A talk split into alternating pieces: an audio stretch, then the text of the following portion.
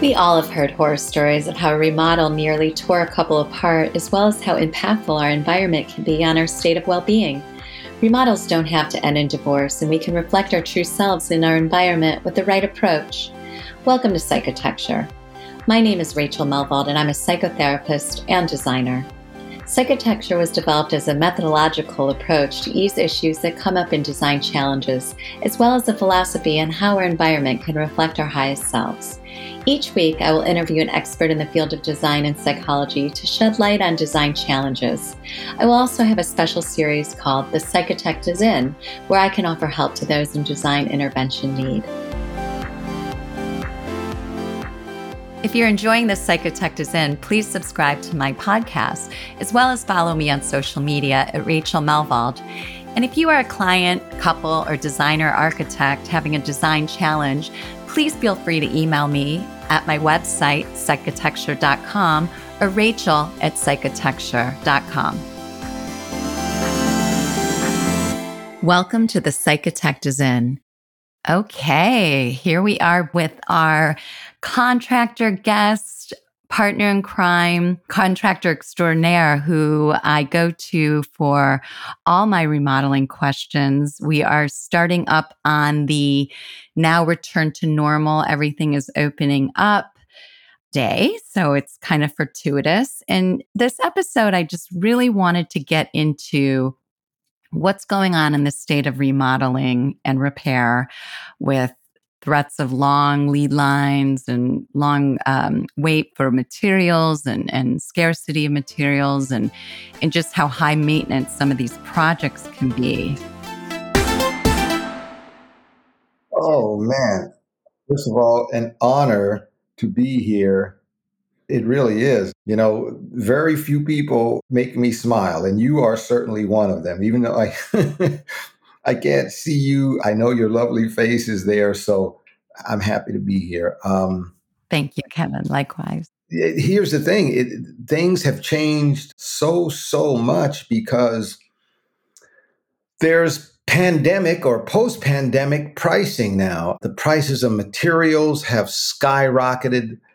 In the very least, they have doubled. In some cases, tripled. Just to give you an example, before the pandemic, a basic piece of plywood was $35. Now a basic piece will cost you 70 to $80. Oh, wow. And the problem with that is I have to pass my cost on to the consumer. So they're going to pay more. So it's a very strange. Someone asked me this morning, are we about to go into a recession? I mean, it, it could be, you know, uh, because, uh, wow, what, what good is money if people aren't getting value. It, it, you know, you, you want value for your money, but I don't know how to. I still have to earn a living too. That's my whole point. So it's cutting into my bottom line, and um, so you're having to when you're working up your estimates, and obviously all the cost of the materials, like you're saying, even the plywood. You're just informing your clients that this is just the cost. I mean, there's nothing you can really control in that way. So you just have to be transparent that this is the cost of the materials. Yeah, this is this is what it is. And we're in business to stay in business. But I'll give you an example. I just had a client who um our bid wasn't a big bid, but it was $38,000 she had mold and water damage in her kitchen. 38 was a legitimate bid, not a lot of profit. The insurance company only gave her $22,000. We still did the job. I just had to adjust my labor costs. I had to use fewer guys, which means it took longer. And I had to get in there and do some of the work myself, which I don't mind. It's just what it is. Do you see any improvement or any any room for this getting better? You know, Rachel, that's a great question. I don't know because the housing market is ridiculous out here. I mean, to live in what they call the hood, you're going to pay five, six, seven hundred thousand dollars next to or within too close of a distance from gang members. You know what I mean? It's so who does that? Who has the common sense to do that? Who wants to do that? I don't know. But none of what's going on right now, in my opinion, is sustainable. Yeah. Just even the housing market, how you see this as a bubble that will burst. Oh, yeah. yes. I don't know if it's going to be like 2008, but I certainly think something has to give. We're all happy, as we should be, that most of COVID is under control. I'm not going to use the word over because I'm still wearing my mask in certain situations, but you know, we're going to be back to normal, which normal as you have is in quotation marks, whatever that is. It's now a new normal. Mm-hmm. But but you're going to still you're going to still implement the same safety measures. You're going to wear a mask or I'm going to still wear a mask in certain situations and I don't make my guys wear a mask, but we're all vaccinated mm-hmm. even though some people didn't want to be not within my circle of guys, but some people just didn't want to, you know, some people in the public at large didn't want to be vaccinated. You know, I'm like, I'm in no better shape, probably worse off if I don't. Let's just do this and get on with it. So, vaccinated three, four months ago, and I'm still here.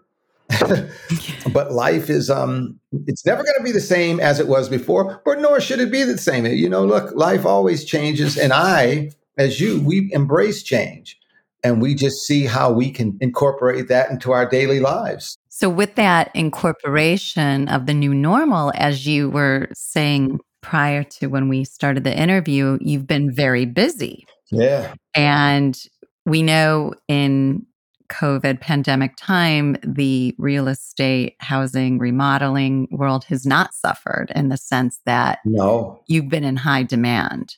So, can you speak to that? I think part of it is is that people first and foremost were stuck in their homes and they had to deal with what they didn't like about their house every day and it just stared them straight in the face.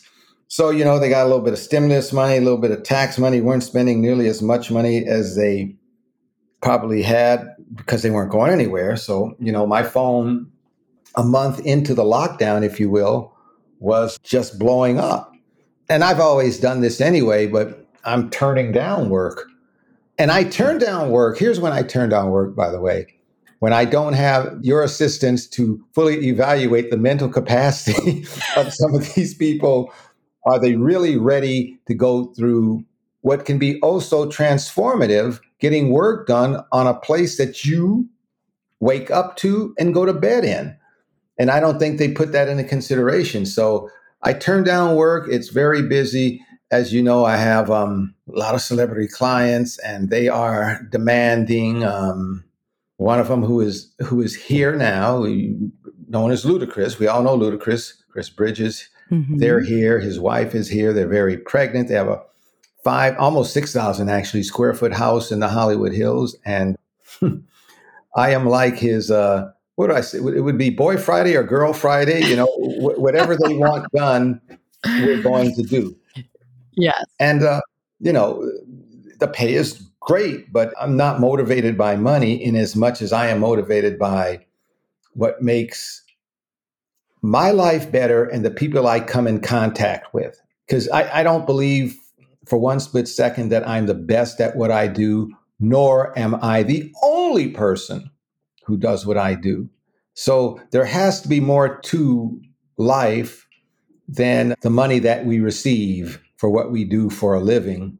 It's hard work. It's a lot. This is why I don't know anyone else like you. I don't know one who combines design with uh with the psychiatric help that we also des- I don't I swear to you, I don't know anyone else like you. So you are very much needed in this world. I know in my industry, because sometimes you have to hold people's hands. Yes. So, with that said, thank you, Kevin. And I really appreciate your um, support of what I do and the need for mental health intervention and design. What do you think? You know, even in this particular situation with this home where you're kind of at their beck and call as the contractor for so many needs in this home. So you're probably getting called like on this particular house? How often? I am on, this is so funny you should say this. I am on a group text message for everything, which includes him, his wife, his mother, and their security. And whenever there is work being done at the house, even if I'm not doing it, I have to be there. Okay. So you're really you're on call. I'm on call, but you know what? They know. Weekends, mm-mm. you're going to find me either at Malibu or Leadbetter in Santa Barbara Beach. Oh, great. Okay. So so Kevin, you have some good boundaries with your clients where you really Well, you have to, you know, because you know, Rachel, they're like children sometimes. Mhm. And, you know, I love my boys, which is why my weekend is for my family. That's right. But you have to go look on the weekends, unless your house is on fire and I started the fire, don't call me. well, that's a good boundary to hold. I like that. As simple as that. Yeah. Friday night, odds are you can find me at my favorite Italian restaurant in Culver City. Ooh. Plug for Ugo, everybody. That's Ooh, I got to try it. I haven't gone there yet. oh my goodness. And if you do try it, by the way, get the portobello French fries. Ooh, those are great. Gosh, what a concept. And so we're there. My two kids are probably on the phone, you know, or on a, a device, and my wife and I are tearing open a bottle of wine and Nice.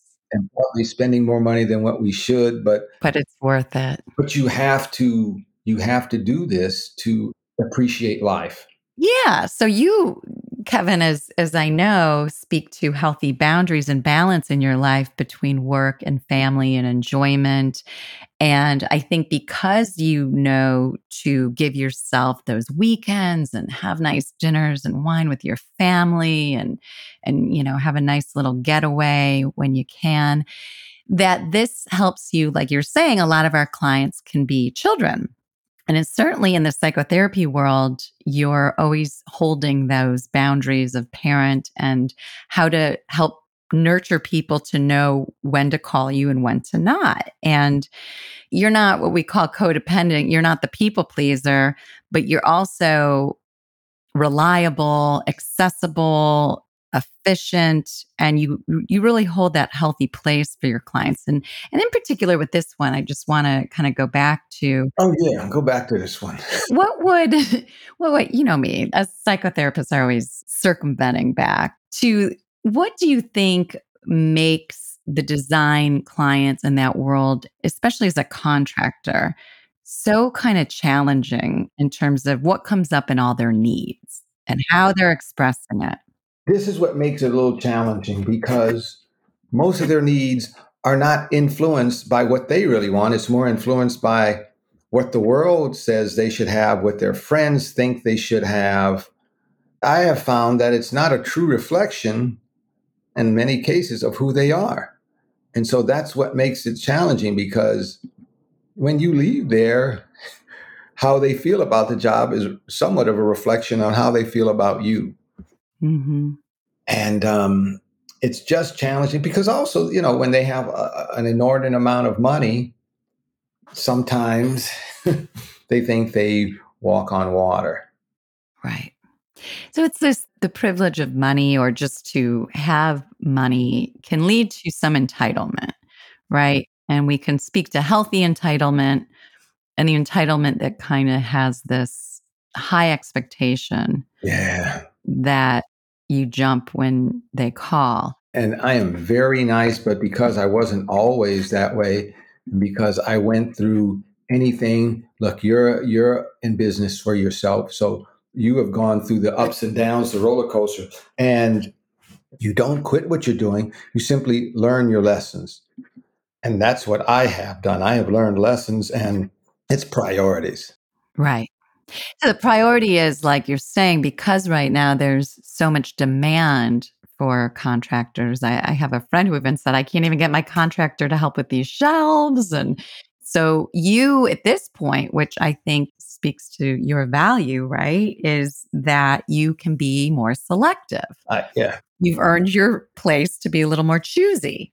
and i'm not trying to get rich you know who couldn't use more money i heard uh, mark cuban who owns the dallas mavericks amongst many other things is a billionaire someone asked him What's the worst part about being a billionaire? And his response was nothing. And I get it. You know, when we're riding along PCH and we pass up places like Nobu and what have you, you see cars that cost in the millions of dollars. And that's all fine and dandy, but you could park one in my driveway right now and it wouldn't make me any happier if my family wasn't happy. That's right. No, and you see it. And I think you see it a lot when you're working with these high end luxury homes. Yes, indeed. And I've certainly worked on some of those cases too that Oh, I'm sure. I think a lot, a big part of it in this redesign and remodel process is around grounding folks to kind of find a place of holding a different, healthier reality for them, right? Yeah. I think that could be a helpful intervention. That's like the psychotextual way of not enabling any kind of grandiose type of build mm-hmm. or really trying to steer people to what we call grounding right? Giving them some some reality that allows mm-hmm. for them to connect to the build right? Mm-hmm. Or the design. Very valid points and one of the things that um you do i know you do and i do is that particularly with the high end clients you get past what they do really fast what they do for a living and then you start to deal with them as a real person mm-hmm. i don't refer to his wife by her first name i call her mrs bridges because that's her last name. you know, I uh-huh. I treat them all with respect, but I treat everybody with the same. It's but it's sometimes it's challenging, but you can never let them see you sweat. As that old commercial used to say, you can never let them see you sweat. And you know. So you will keep a composure of this is who I am, what I am, what I bring to the table as a contractor. Now, what are some mm-hmm. ways that you know, right now in this busy time, how are you leveraging all the need? What do you even say? Like you give it an estimate how much time it'll take to work on it, and you just show up in those hours. And, and obviously, things come up; they're always coming up. So, how do you leverage that? We try to be. We are men, women, because I have a couple of women who I actually employ from time to time one is a roofer, and she is badass, man. She just, but I, we try to be people of our word. So even though we know you have to have a written document, a contract, but it's still what comes out of your mouth, and matching that up with your actions is what means most to people. And what does that look like in terms of practicality? It's funny. It's very surprising to some people. Give you a quick example on a, a kitchen remodel we just did. She kept her appliances. The microwave was working when we took it off. It was working when we put it on. A week later, she says her microwave isn't working. Now, I knew she was trying to attach it to us having moved the thing. So I just cut to the chase. I said, I'll tell you what, I'm going to see you tomorrow with a new microwave. Hmm you know, installed it. Okay. Then they have nothing to say. You know, if, if they have nothing to say, and with that insurance client I was just referring to, she um they wanted the wood on the stairs removed and put back, and that would have cost about three four thousand dollars. But the insurance company only allotted four hundred. Well, no one can do that for that difference in price. So I just told her, look, your stairs look fine, which they did. I'll give you the money that the insurance company had allowed for that since we didn't do it and say it's good. And so that's what happened. Oh, okay. So you made it happen. People like getting money back. They like getting money back. And I, I don't have an issue with that. I'm at the point where my reputation is worth more than money. Right. So you could really manage that difference in the insurance and, and how much it would really cost to get that thing or to build those stairs. Yes, yeah. Well, that's great that you were able to facilitate that. And so Kevin, the, the magic that you're you're working here and managing the finances and you know all that goes into this kitchen build, what would you see now as during this more challenging time as the biggest need there is, as there has always been, in my mind, the biggest need, no matter what you do for a living, is patience. Mm. Yeah. Okay, so that brings up a good point. The biggest need right now is this state of being, this place of patience. Okay, between the client, the contractor, architect, or anything that is in the dynamic of, of a remodel or a new home space, to have patience. Have patience. Everything's going to take its time. And really, everything really does happen when it's supposed to happen. I do believe that. It really does. Stop rushing it. I mean, sometimes we're stressed out because we're running late. And then when we get there, we run into someone that we haven't seen in years. And had we not been late, we wouldn't have seen that person. It's just the way life works itself out. So it's so short. We just need to enjoy it and stop being in such a rush. Have a little patience as as Guns N' Roses. Yes, there you go. Thanks. But it's true in the surrendering of the timeline and surrendering in what to unfold that there's nuance and surprise and spontaneity and things that come up when we're not trying to control the rollout of the build as much right? Mm-hmm. okay. And what would you say as we end this today in, in this new normal moving into it what is the greatest that's the greatest i would say psychological need. What would be the the greatest just remodel or home need that you're finding right now? And what are some what is some advice to our audience members as to how to go about that? Like is it a kitchen remodel? Is it an outdoor backyard office? You know whatever remodeling project is just make sure your budget aligns with your desires. Make sure that those two line up because the last thing you want to do is to be, as they say, house poor. You know, you spent millions of dollars, but you can't even afford to entertain company, you know. So look at your budget, look at your needs, look at your wants. Really have a clear picture of what you would advise for any couple or client is to really look at their budget and to see because so often we know the desire doesn't match the budget. So yeah. having to oh, leverage God. that is the biggest part of it. That is the most difficult part of it. Telling someone, look, uh, you know, marble floors are expensive. And perhaps the neighborhood in which you live isn't a marble floor neighborhood. You know, if you're trying to add value to your house, you got to pay for marble. You can't just put marble floors in. It's it's a costly stone. So with that golden nugget, as they say, I thank you. And I thank you for your words of wisdom. Not only do you bring about the faith and the spirit and the psychology of relationships in being a contractor, but really grounding us in some ways to support that process in a way that can achieve the results we want. Well, I, I, I learned from you. I learned from the best. So I'm just happy to be alive. And if I'm blessed to see another day, I'm going to try to make it as good of a day as I possibly can. Well, amen to that. And I look forward to talking with you on some future cases.